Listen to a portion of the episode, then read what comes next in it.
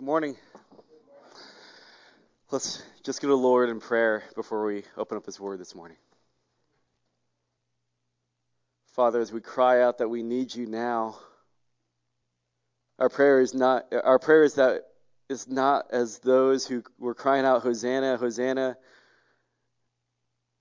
to Jesus when he came in on Palm Sunday, and then just a week later, or just days later, they betrayed him, they turned against him, they walked away. They were apathetic towards him. They supported his crucifixion. They supported his arrest. And people scattered. And so we need you now. We need you every hour to sustain our faith, that our faith is given from you by the power of your Spirit. It is not from ourselves. That you've taken us from the very depths of our sinfulness, that most naturally just wants to do everything against you. We want to serve ourselves. We've placed our trust in Christ for our salvation. And so I just pray that you, you let us not forget the, the cost of our forgiveness. As we approach Easter Sunday, as we invite friends and neighbors to the service, we pray for our loved ones and our neighbors and in our school systems or, or wherever it might be, our coworkers, those who don't know you that they're in need of you more than they could ever know. And we pray for their salvation. Pray that you use us to preach the gospel to them, to preach the good news to them. And pray also that you you uh, use our good works that we do in your name as as ways for uh, if people are to witness our good works, that it points them to you. And so just pray for your blessing over this time as we study your word together. In Christ's name we pray. Amen. Uh, there's, if you lived at all in this life, then you've probably experienced some form of rejection. And uh, we, we know that there's there's a couple different types of rejection. I think there's there's a blatant rejection, right? There's you ask someone the question, they say no, right? That's blatant rejection. Uh, there's a, a, other types of rejection where it's more subtle, where you don't know if they're rejecting you or not, but over time you see that they were indeed rejecting you in some way. Maybe they, they chose something over you.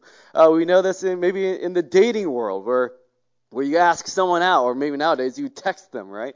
And you ask them out, and maybe they'll say no right away, but then there's the unresponsive no, right? Where, where you just never get a reply, and, and that's them rejecting you, but they just don't have the heart to tell you no. Uh, we, we, see this as kids when we're picking kids uh, uh, to be on our team for the kickball team or basketball team, whatever it might be. And, and I was usually the kid that said, Would you please pick me to be on your team? Because I was never team captain in those cases. And someone might say, Well, I really p- promised these other people I would choose them, so I'm sorry, but we're not going to choose you, or I'm not going to choose you. And then there's a person that says, Well, I'll, I'll try. If you're still available, I'll pick you to be on my team. And then, sure enough, I'm, uh, it might be the person where you're last and you're not picked, you're placed on a team. And it's still a form of rejection, right? The, the, the whole idea of being rejected goes back to the idea that you're still not chosen to be someone's first option. That you're still deemed not as important as something else or someone else in someone else's life. And it's still a form of rejection as we go through Palm Sunday, this painting, by the way, is uh, you can read the name down there. What something I love about preaching through the scriptures is that uh, during uh, during post-Reformation time and all all sorts of time in, in history, there's some wonderful paintings uh, of of stories in the Bible, and you could almost Google any story you want of the Bible, and there would be someone that painted it, and, and it's almost always something very beautiful, very depictive of what is happening in the story, and it's just something I've gotten in the habit of doing. As uh, even now we're we're preaching through, uh, teaching through the book of John in the youth ministry. Uh, I've just started googling each and every story. See, there's a painting on it. So uh, just a little, add a little bit of history to it.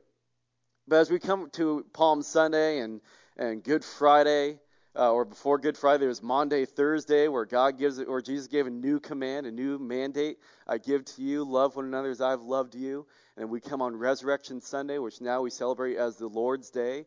uh, uh, which is why we have Sunday as our current, we call it the Sabbath, but it's really the Lord's Day, because we want to commemorate the day that the Lord had risen each and every week. The things that lead up to Palm Sunday, Jesus first announced to his disciples before they embarked back to Jerusalem.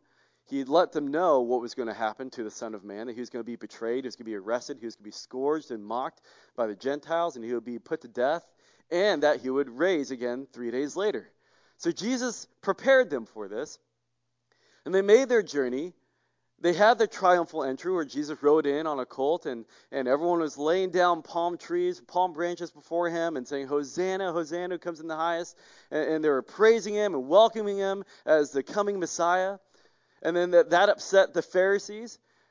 And so it made the Pharisees mad. Then after that, then Jesus went in the tem- temple and cleansed the temple. And at that point, when he started healing people, started healing the lame, healing the blind, then that's when the Pharisees once again started asking this question What gives you the authority to do these things?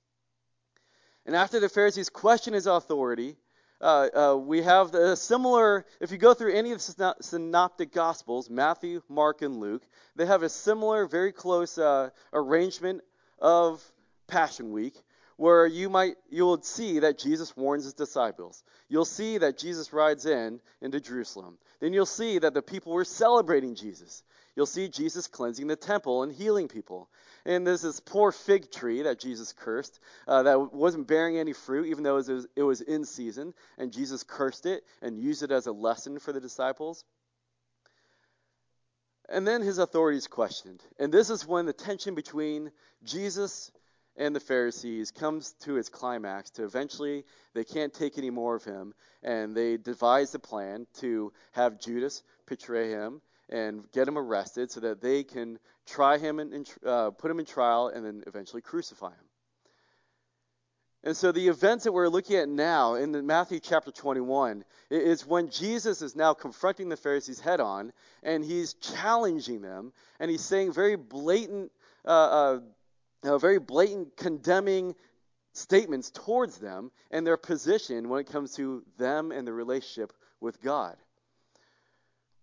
We're going to see that Jesus addresses this topic of rejection. So let's go to our passage, Matthew 21, 33 to 46. Let's read through this and we'll get into it. This is Jesus speaking now. He says, Listen to another parable.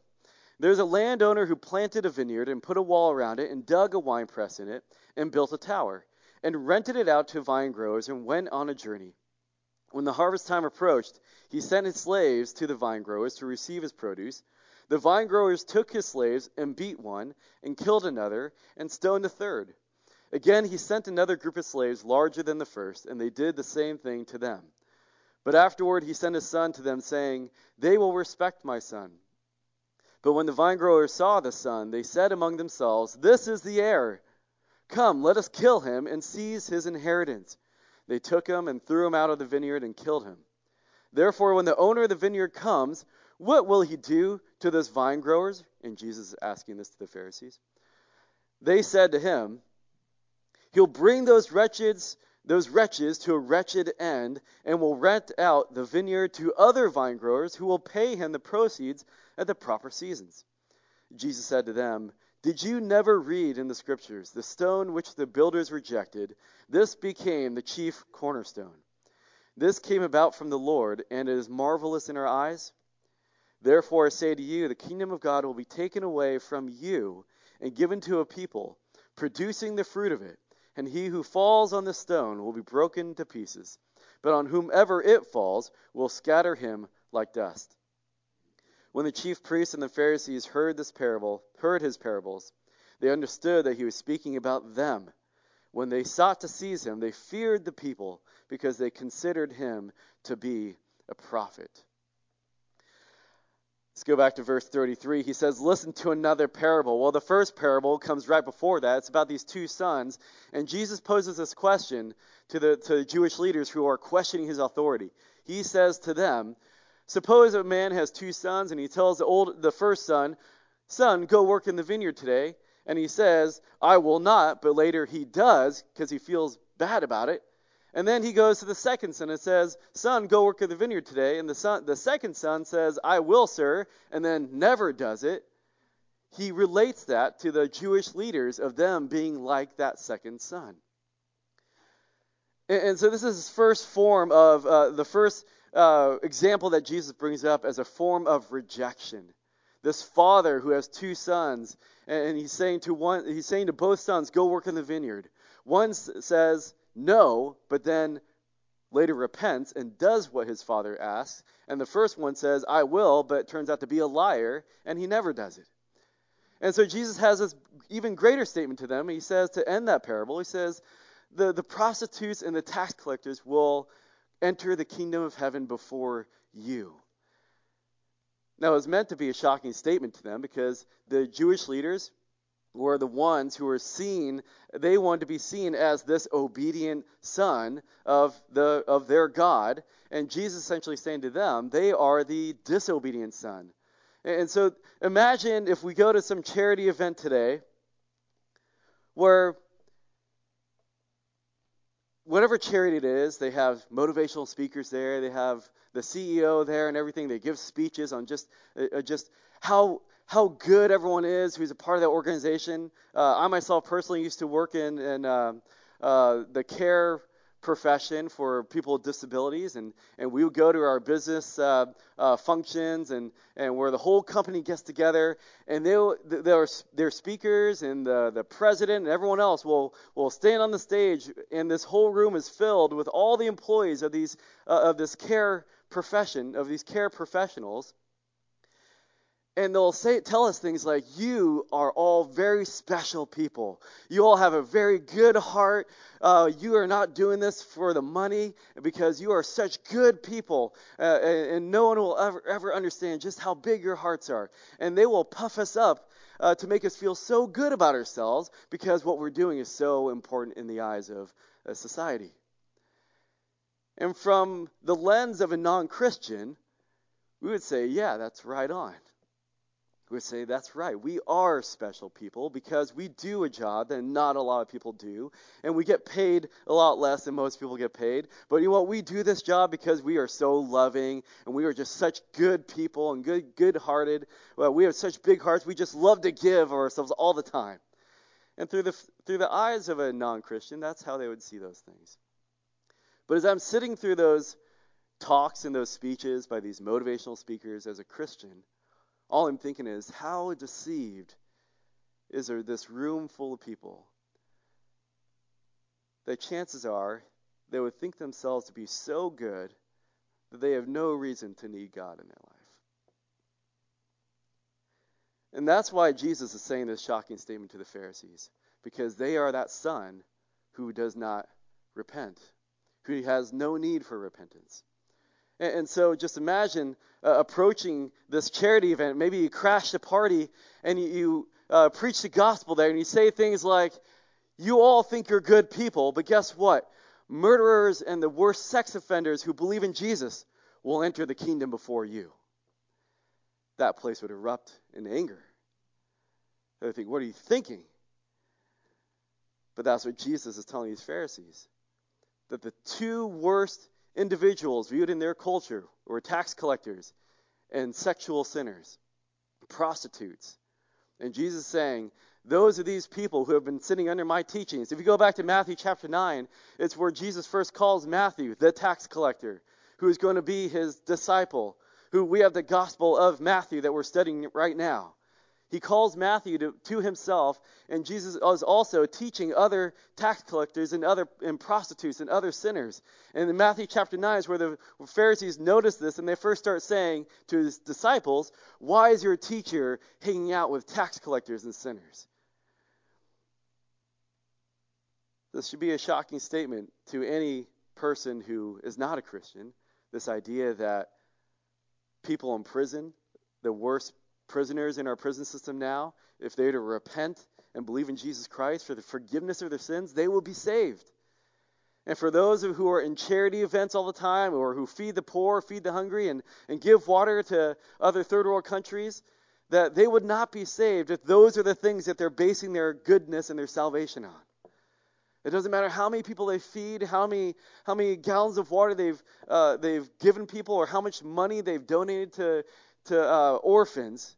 If their faith is solely not in Christ for their salvation, then those prisoners will enjoy a greater glory than them. When we think of the promises of God, we tend to not think of the other promises of God. Uh, if I were to buy, go to the Bible bookstore and pick up a, a book that's labeled "The Promises of God," uh, likely uh, I'm not going to open it up and find the promises of condemnation or the promises of judgment, of God's wrath and judgment. I'm probably not going to find those promises in those promises books that people like to give as devotionals. But they are promises nonetheless. That God has promises for those who do not place their faith in Christ. And that's a very scary thing. And that's why it's so important when we preach the gospel. We don't just preach to them that God loves you and you're amazing, but we preach to them that God, God has given us a way to be saved from our sinfulness. Because God promises punishment, but He also promises forgiveness for those who turn to Him. So that's Jesus' first example of rejection. Now we get into our example, the example we're studying now.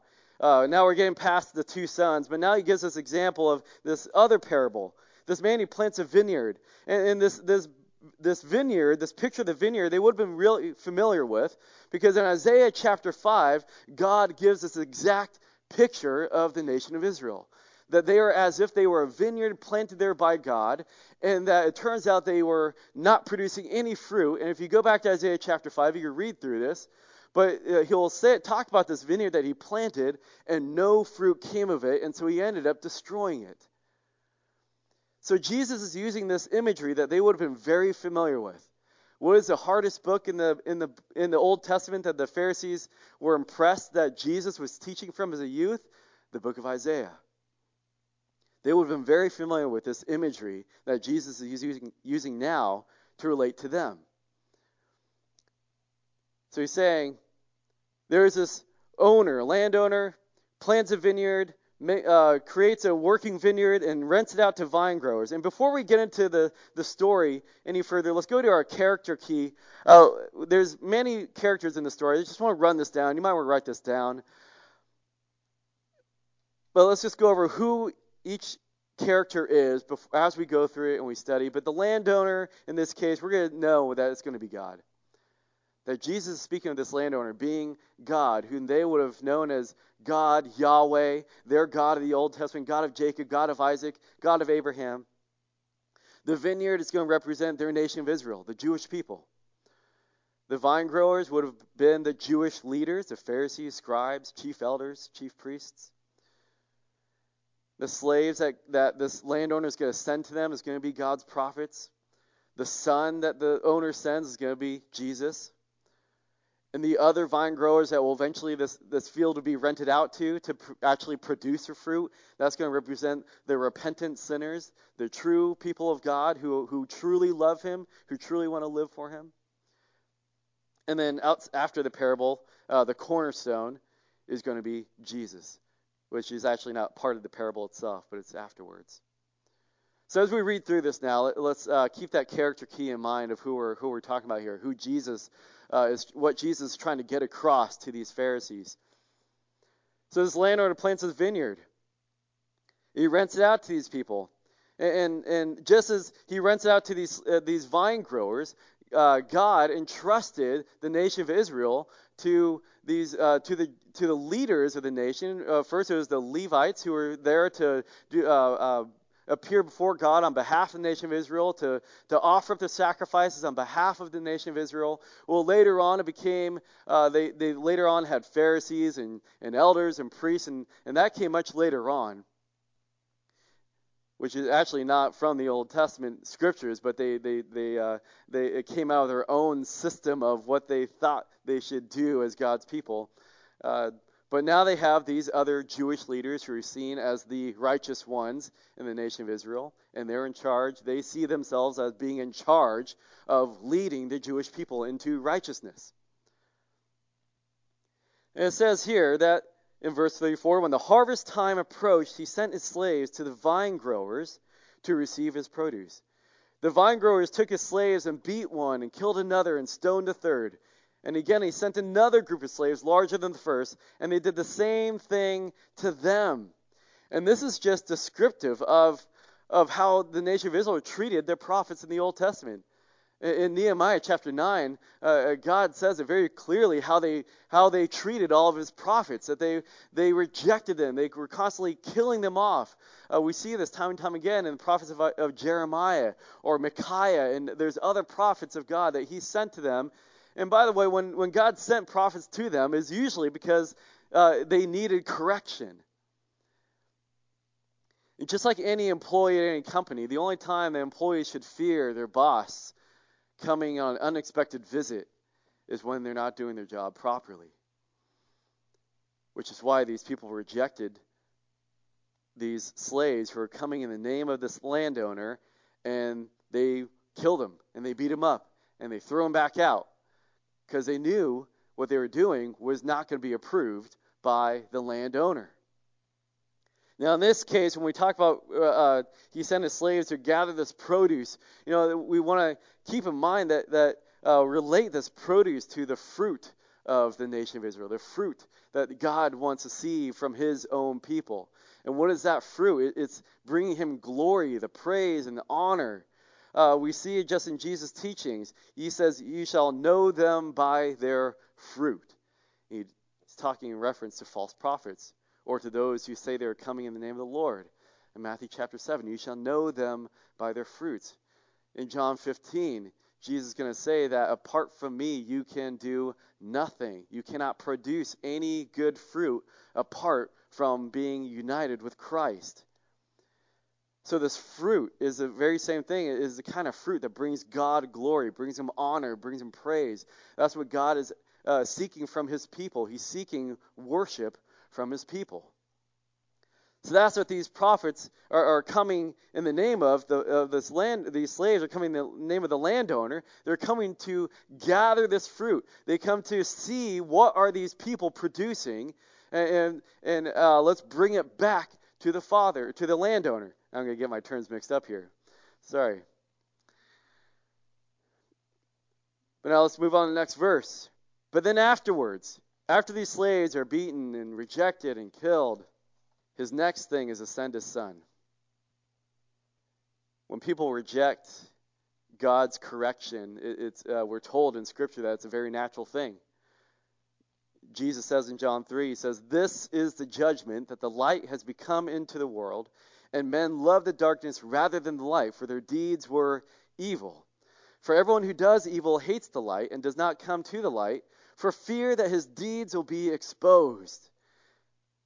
Which I think kind of describes where these vine growers are coming from when the owner sends these slaves to come check in on them and, and bring back this fruit they're supposed to be producing. Their fear is that their deeds will be exposed. And Jesus goes on in John chapter 3. He says, But he who practices the truth comes to the light so that his deeds may be manifested as having been wrought or worked out in God. Uh, I think there's a lot of people who be- say they believe in God, but they don't want it to disrupt their life at all. Uh, they, they, have a belief in Jesus, but uh, there's no, you, if you look at their own life, or, they were to, or if they were to inspect their own life, there's really nowhere in their life where their their faith interrupts their own way of living. That they're in fact still serving themselves instead of serving God. And that's where we find these, these vine growers, these wicked vine growers. They are not serving the landowner at all. They're hired out by him, but they're not serving him at all. They want the fruit for themselves. They want the produce for themselves, the inheritance for themselves. And then they are serving themselves. This is why, as Christians, we should praise God anytime we feel guilty.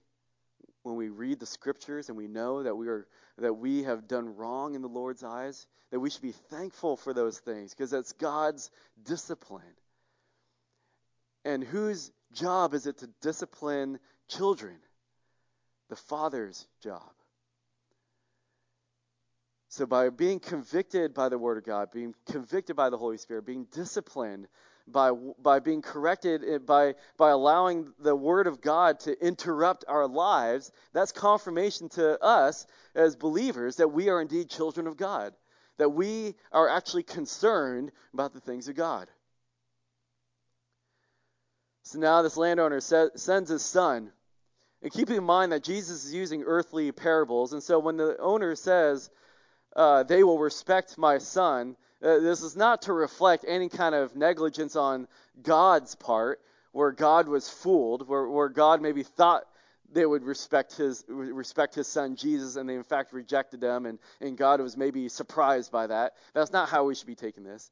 God is never surprised. It was his will from the beginning for Christ to come and die on the cross for our sins, that everything in the Old Testament was eventually leading up to this point, and now everything after that points back to the cross. But now this owner sends his son because the son would have come with the same authority as the owner himself, as the father himself. If, if you understand that the son of the company is coming to visit your company, it, what isn't the joke that they could fire you, right? I'm the son of the boss. Uh, uh, your boss is my dad. I can fire you if I want. And isn't that kind of a joke in today's work work industry? That the son were to appear at your workplace, it's almost as if your boss is showing up. So the son would have come in the same, in a very similar authority with his dad, because who's going to inherit that vineyard? The son. Now these people have this brilliant idea that maybe if they kill the son, they get to keep everything that they've worked for so far in this vineyard. And he said, This is uh, this is the heir. Come, let us kill him and seize his inheritance. And they took him and threw him out of the vineyard in verse 39 and killed him. And therefore, when the owner of the vineyard comes, Jesus is asking now, what will he do to those vine growers?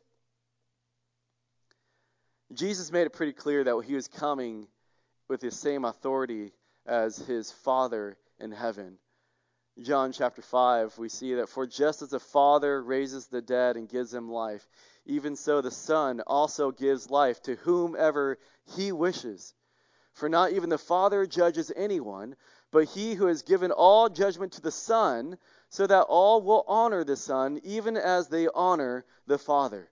He who does not honor the Son does not honor the Father who sent him. Truly, truly, I say to you, he who hears my word and believes him who sent me has eternal life, and does not come into judgment, but passed out of death into life. That's the authority that Jesus came to earth with the authority of his Father who sent him. And this authority is what's being questioned by the Pharisees and the Jewish leaders that they don't think Jesus has the authority to, to heal people on the Sabbath. They don't think he has the authority to cleanse the temple, to clear it out. They don't think he has the authority to do any of these things because he's claiming to be equal with God. That's the very thing that Jesus was killed for. So the son was killed. And what is the inheritance that they're seeking, these vine growers? What does the fruit represent again? The glory, the praise, the honor that belongs to God and God alone. What is it that the Pharisees were constantly after, according to Jesus? The praise and the glory and honor from the Jewish people, not directed towards God, but to them. What does Jesus say in Matthew 7 or Matthew 6? He says, Don't be like the hypocrites. Why? When they do their good deeds, they want to be honored by everyone else. When they are seen in the religious pious acts, when they fast and do things like that, they want to be seen by everyone. And when they pray and they use many words when they pray and they just babble on, what do they want to do? They want to be heard by everyone else. So the Pharisees were seeking the honor and the glory and the praise coming from the Jewish people that should have been all been directed towards God. And it was the Jewish leaders who wanted to keep the inheritance for themselves. They wanted the confirmation from everyone else that they were righteous, that they were good people, and they were, they were fully dependent on what other people thought of them as their, uh, as their ticket to heaven. That they were self righteous, as we say in the church. Self righteous means that if uh, someone were to ask you, why should God let you into heaven if you were to die?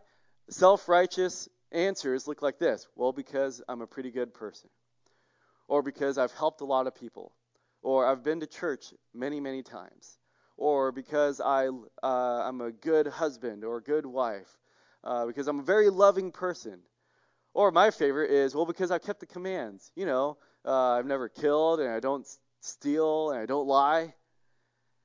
Like sometimes I think that people think there's the three commandments of Moses, because typically when you ask people, uh, or do you obey the commandments, uh, the, the commandments of God, or the, the Ten Commandments? They'll say, "Oh yeah, I, I obey those. I don't kill, steal, or lie," and that's it.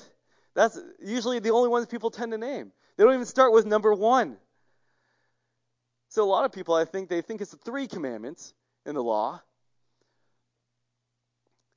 because it's their self righteousness that gives them that comfort. That I feel like a good person. People tell me I'm a good person. So, of all this praise and honor and glory that I'm receiving from other people, I must be a good person. And they're not comparing themselves to God's holy standard, but they're comparing themselves to everyone else. But that's what the Pharisees are after. And that's what these land these vine growers are after. They wanted the inheritance. They wanted the, all the praise, glory, and honor going to them. And that's what the Jewish leaders were after as well. Ephesians 2 8 and 9 is one of our favorite Bible verses around here at this church. Is it is by grace you've been saved through what? Faith, right? It is not of ourselves, a gift from God, so that no man can boast. That's what the, the the Jewish leaders' entire religion was based upon was based upon how much they could boast. When the Pharisee prayed on the steps of the temple, saying, Thank God that I am not like this tax collector over here, they based themselves on how much they could boast. And Jesus said, Do not be like that. So now Jesus poses the question you know, the, Pharisees are still wondering why Jesus is using this, this uh, parable. And so now Jesus poses them the question okay, here's the story. What do you think? And I love how Jesus always lets the other people answer the question. He let them decide who was the obedient son. And they said, well, the son that obeyed his father. He said, You're correct. Now he asks, What should the landowner do to these wicked vine growers? And in their own words, they said those he should bring those wretches to a wretched end. Now it, it, he's uh, doubling up on the evilness there. That uh, if you were to read it in the original language, it, it reads more like uh, he should bring them to a severe ending. Those evil people they should be brought to a severe ending. And this is coming from the Pharisees' own mouths. They're condemning themselves and they don't even know it. And Jesus, without saying it, he's essentially saying, You're correct. That the landowner will bring them to justice, and he will rent it out to good vine growers who will actually produce fruit and bring it back to the landowner. All that the owner owns and all that he deserves, all the fruit and everything they work for goes back to the owner. And the landowner is going to find those people who will do that for him instead of cheat, try to cheat him out of stuff thinking that they're going to get away with this. That was the whole vine growers' plan, isn't it? That they thought that they could actually get away with this somehow. They get away with killing off the slaves. They get away with killing the son, and somehow still inherit all this stuff that didn't even belong to them. What in their right in, in their mind told them that they would have even had a chance of getting away with this?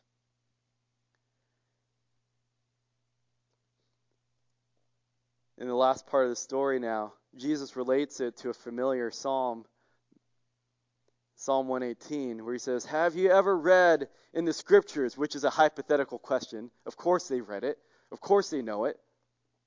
Have you ever read in the scriptures? The stone which the builders rejected, this became the chief cornerstone. This came about from the Lord, and it is marvelous in our eyes. Therefore, I say to you, the kingdom of God will be taken away from you and given to a people producing the fruit of it. And he who falls in the stone will be broken to pieces, but whomever it falls will, be, it will scatter him like dust. What's the importance of the cornerstone in that age? Well, the cornerstone is the first one that's laid before you build anything else. that all other stones are built around the cornerstone in reference to the cornerstone. That stone is the first one that's laid down so that you know if you're building your building correctly. And Jesus being the cornerstone is the stone that we build our lives around to know if we're getting it right or not. And Jesus gave the, the story of uh, a parable of the two foundations. The wise man is like the one who builds his house on rock. The foolish man is like the one who builds it on sand. So he lets them know, using familiar passages that these religious experts would know about. Haven't you ever read these things? And the answer for them is, of course we have. And this is a more blatant form of rejecting Jesus. We have a, a subtle form of rejecting Jesus. It is those who uh, they say, "Yeah, I believe in Jesus," and they'll just kind of say it matter of fact, no emotion tied to it at all, uh, no sense of devotion to it. They, will just say, "Yeah, I believe in Jesus," and they just go on living their life how they please.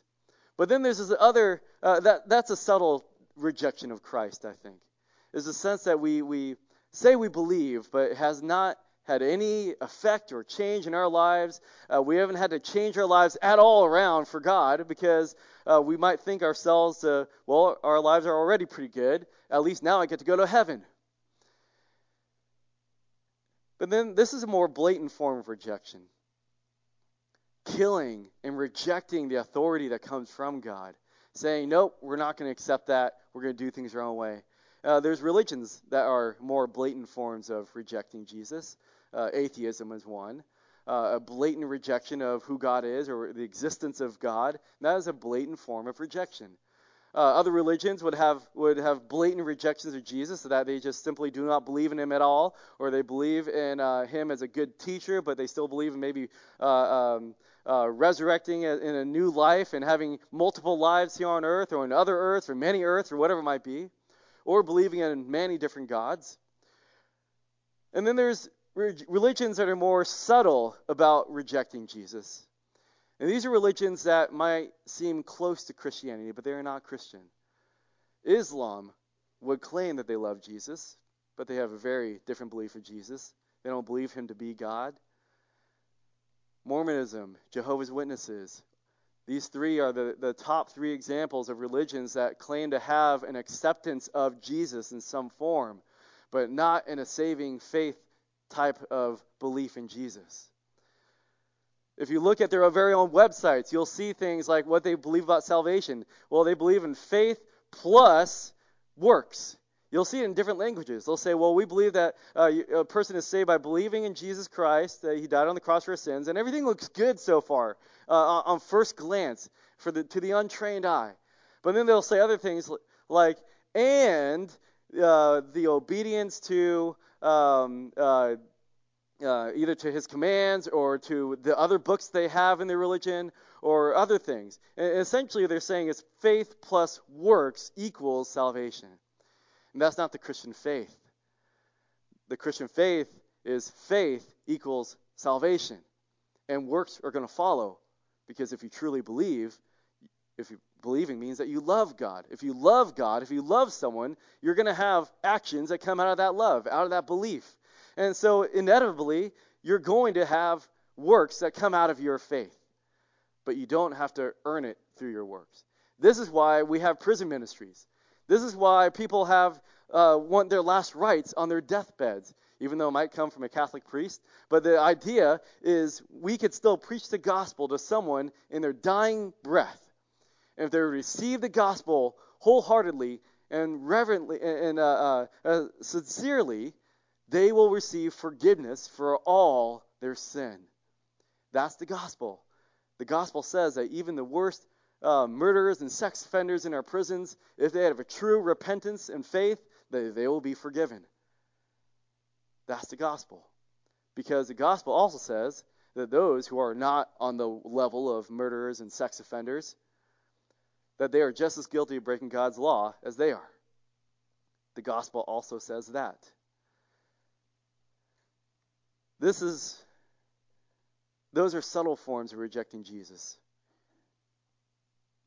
is thinking that you have faith, but it really doesn't come out in any shape or form in your daily living. That your life is not disrupted by the Word of God. Your life has not been disrupted at all by the fact that you are technically a servant of Christ. Uh, Romans 6 15 says, "What then shall we sin because uh, shall we sin because we are not under law but under grace? May it never be. Do you not know that when you present yourselves to someone as slaves for obedience, you are slaves of the one whom you obey, either of sin resulting in death or of obedience resulting in righteousness?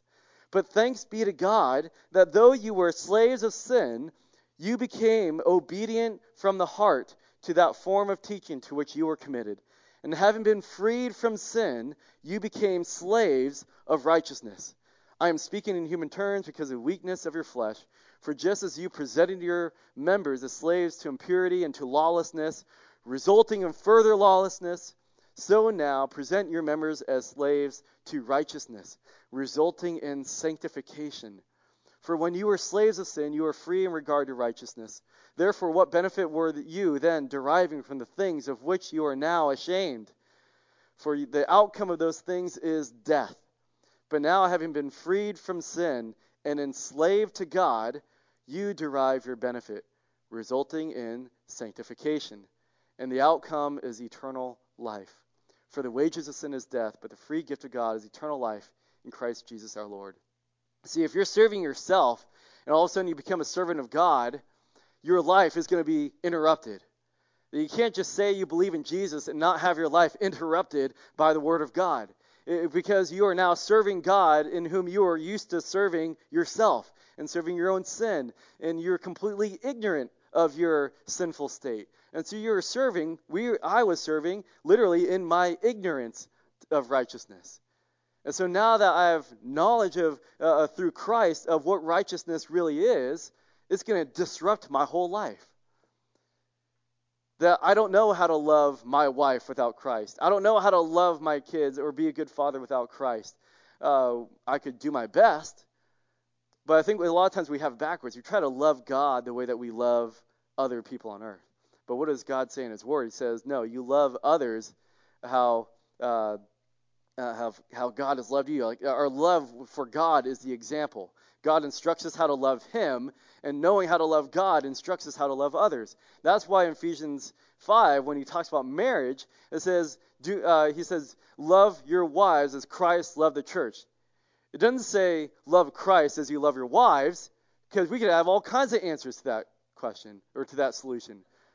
Is love your wives as Christ loved the church. Christ is the standard. And so, in me trying to be a husband or a father, my very own ways of being a husband and father should be interrupted by the Word of God uh, because my ways are not going to be good. My ways are, are going to be selfish, inherently selfish. They're going to be self serving. Uh, I'm going to want to be an absent father. I want to be a selfish husband. I want to sit and, and not have to do anything when I get home. If I were left to my own devices, I would be a horrible husband and a horrible father. But Christ shows me how. So we know this idea, if we're going to say we believe in God and we believe in Jesus, we also we should be comfortable replacing that word with love. I think a lot of people might be comfortable saying that, oh, I, I love Jesus, instead of saying I believe in Jesus. Because it, it almost merits that you have to say it with some emotion. You can't just get away with saying, oh, yeah, I love Jesus. It should be like, no, I love Jesus. That when I read his word, uh, I'm falling in love with Jesus as I understand what he did for me on the cross, and it keeps pointing back to how sinful I am and how undeserving I am of God's love, and that's why I love Jesus. But I think a lot of people will be uncomfortable using that word because I think a lot of people have a guilty conscience about that. Of saying, well, do I love Jesus?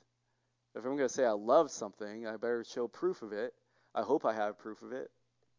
And so people will tend to be a lot more comfortable saying, Yeah, I believe in Jesus. And you could say a lot more nonchalantly. You could say it with a lot less emotion and, and still leave people satisfied or Christians satisfied saying, Oh, yeah, good, they believe in Jesus. When we say we believe, we say that we love. That is what the command, greatest commandment is all about. What is greatest commandment? To love the Lord your God with all your heart, with all your mind, soul, and strength. That was the in Deuteronomy 6 what they would have uh, they would have held to as Jewish people, the the Shema. That they would have had to memorize that as young children. Oh, what is the greatest commandment to keep? To love the Lord your God. Love him. John 14, Jesus said, If anyone loves me, they will keep my word. Whoever does not love me does not keep my words. It's that simple. Jesus deals with three different types of rejection. You know, we, are not getting get into the third one, but uh, Pastor Andy kind of preached on it last week in the Luke version of, uh, of this of a very similar parable of what it's like for a man to throw a dinner and have his first invites reject him. And so he fills his room, he fills his feast with other, with everyone else, and those who were supposedly his friends, who saw things more important than going to their friend's feast, they would later never, they would discover that they would never even make it to the feast that they gave up their place of being invited to that feast. And that's Jesus' third example after this. I encourage you to read it on your own in Matthew 22. But he, he uses this as another example of how the Jewish leaders have rejected him, whether subtly or blatantly. And that's what it means when Jesus closes this by saying, Whoever falls on the stone will be broken to pieces, but whomever, whomever it falls will scatter him like dust. So whether someone blatantly rejects Jesus or they do it subtly in a way where they just, with apathy, or they just figured they're a good person, they have nothing against Jesus, but they just didn't see their a need to live for Jesus. There's plenty of people who would say that that well, I believe I believe in God, but I don't I believe in my version of God or something along those lines. There's people who subtly reject Jesus, but they won't put them, them, themselves on the line of, well, I'm against Jesus or I'm against God. People like to ride the fence and say, well, I'm not against God. I just think I'm a pretty good person. I don't need him. I don't need his help in my life. And that is a subtle rejection of Jesus. And Jesus saying, this cornerstone, it doesn't matter if you fall on it or it falls on you, it's still, you're still going to be destroyed when you come up against this cornerstone. It doesn't matter if it's subtle rejection or blatant rejection. Those who do not place their faith in Christ alone for salvation are going to have destruction waiting for them. Let's close in prayer. Lord, we praise you that even as, as believers, as people who know that we're saved because we understand what Christ has done for us, that we will still struggle with honoring you and giving you all the glory and the praise and the honor in every area of our life. But you are so patient with us that you allow us to grow in our obedience to you. That as we still, there's still areas in our lives that are constantly disobedient to you, that we are still constantly sinning against you because of the one sacrifice that was enough for all the sins for all time we have no fear of losing our salvation. We have no fear of being separated from your love. And so we praise you, the fact that just how patient you are with us, that you allow us to grow in our obedience. That we are never going to reach holiness in this life. As we read in Romans, uh, sanctification is the result of, of, of living a new life with you in Christ that we are constantly going to be worked on. And Philippians says that we are uh, we know that you will uh, complete the work that you began in us. So I thank you that our, our our salvation is not based upon earning it in any way or having to prove it. That even a, someone on their deathbed could receive you in their dying moments, could be saved just through faith in Christ. We we worship you because of that. So we thank you for your love that is displayed not because we are deserving of your love, but in the very fact that we don't deserve your love. That's how much your love is displayed to us. That while we're still sinners, Christ died for us. We thank you for those things. We, we ask for your help to continue to allow your word to interrupt our lives, to disrupt our way of living, uh, to disrupt our, our tendency to want to serve ourselves and not want to serve you wholeheartedly. And so we just thank you once again and we praise you. In Christ's name we pray. Amen.